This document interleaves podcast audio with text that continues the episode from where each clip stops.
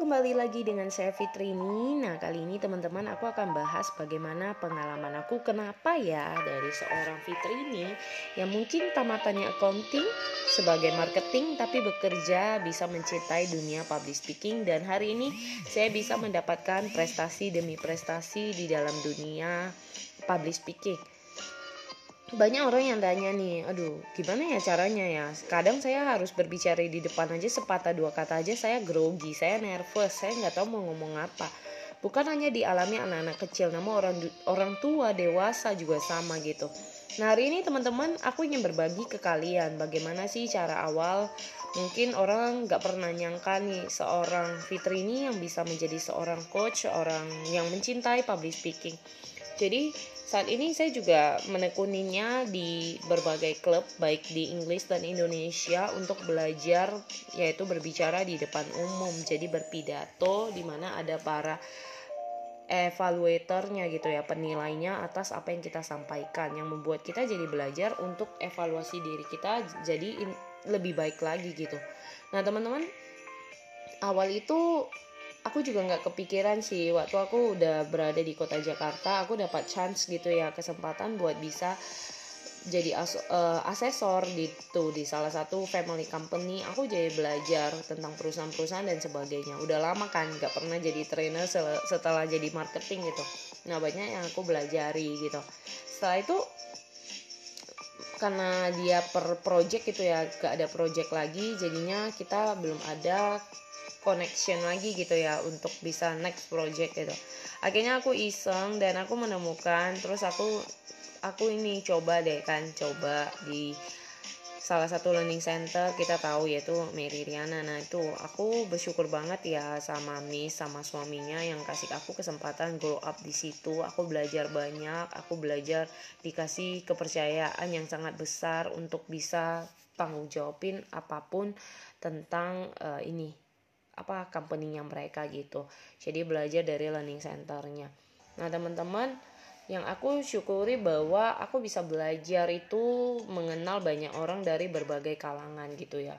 Jadi aku bisa mengenal bagaimana sih orang-orang dari usia anak-anak, dewasa bahkan sampai orang tua menangani tentang parenting, menangani tentang public speaking, menangani tentang prestasi anak gitu itu jujur struggle pertama yang aku alami di mana aku belum punya aku dari dulu emang nggak punya pengalaman pengen untuk jadi guru gitu ya. Karena I think kayaknya bukan aku melihat tidak atau apa gitu dengan profesi guru. Aku tahu itu adalah jasa yang luar biasa perjuangan luar biasa seorang guru namun aku nggak sanggup jikalau aku ngajar dengan kapasitas aku yang memang aku nggak suka di bidang tersebut, apalagi ngajar akademis gitu ya. Mungkin secara prestasi saya bisa, tapi kalau untuk ngajar gitu, ini bukan bagian saya gitu ya. IT bukan bagian saya gitu. Jadi justru anak-anak juga bukan jadi apa ya suka saya gitu. Bukan jadi kesukaan saya kayak aduh suka banget ya sama anak-anak dan sebagainya. Tapi kenapa hari ini saya bisa suka sama anak-anak teman-teman? Itu benar-benar kayak wah berbanding terbalik ya 180 derajat. Jadi kalau kalian yang tiba-tiba bilang ala orang introvert itu nggak bisa berubah jadi extrovert atau ah orang yang biasa-biasa nggak mungkin bisa lah dia percaya diri. No it's wrong bener-bener aku rasain ini dari pengalaman diri aku. Jadi aku bukan cerita soal tentang siapa dia dan sebagainya. Justru I share my experience. Jadi itu bener-bener ya teman-teman aku merasa banget struggle dan akhirnya sih nggak cerita aku bener-bener kayak digembleng sama Tuhan nggak? Gambling itu bener-bener kayak ya udah kamu bilang kamu ingin jadi seorang public speaker you need to learn dari yang nol sampai yang lebih baik lagi. Karena nggak ada yang langsung instan gitu. Belajar mengenal anak-anak bagaimana sih cara deket sama mereka cara nyaman buat bicara sama mereka dengan berbeda usia gitu. Nah I get the point gitu ya bisa sampai nyaman gitu bareng mereka sampai yang cerita-cerita gitu. Aku happy banget dan teman-teman aku jadi belajar banyak hal dari kehidupan mereka.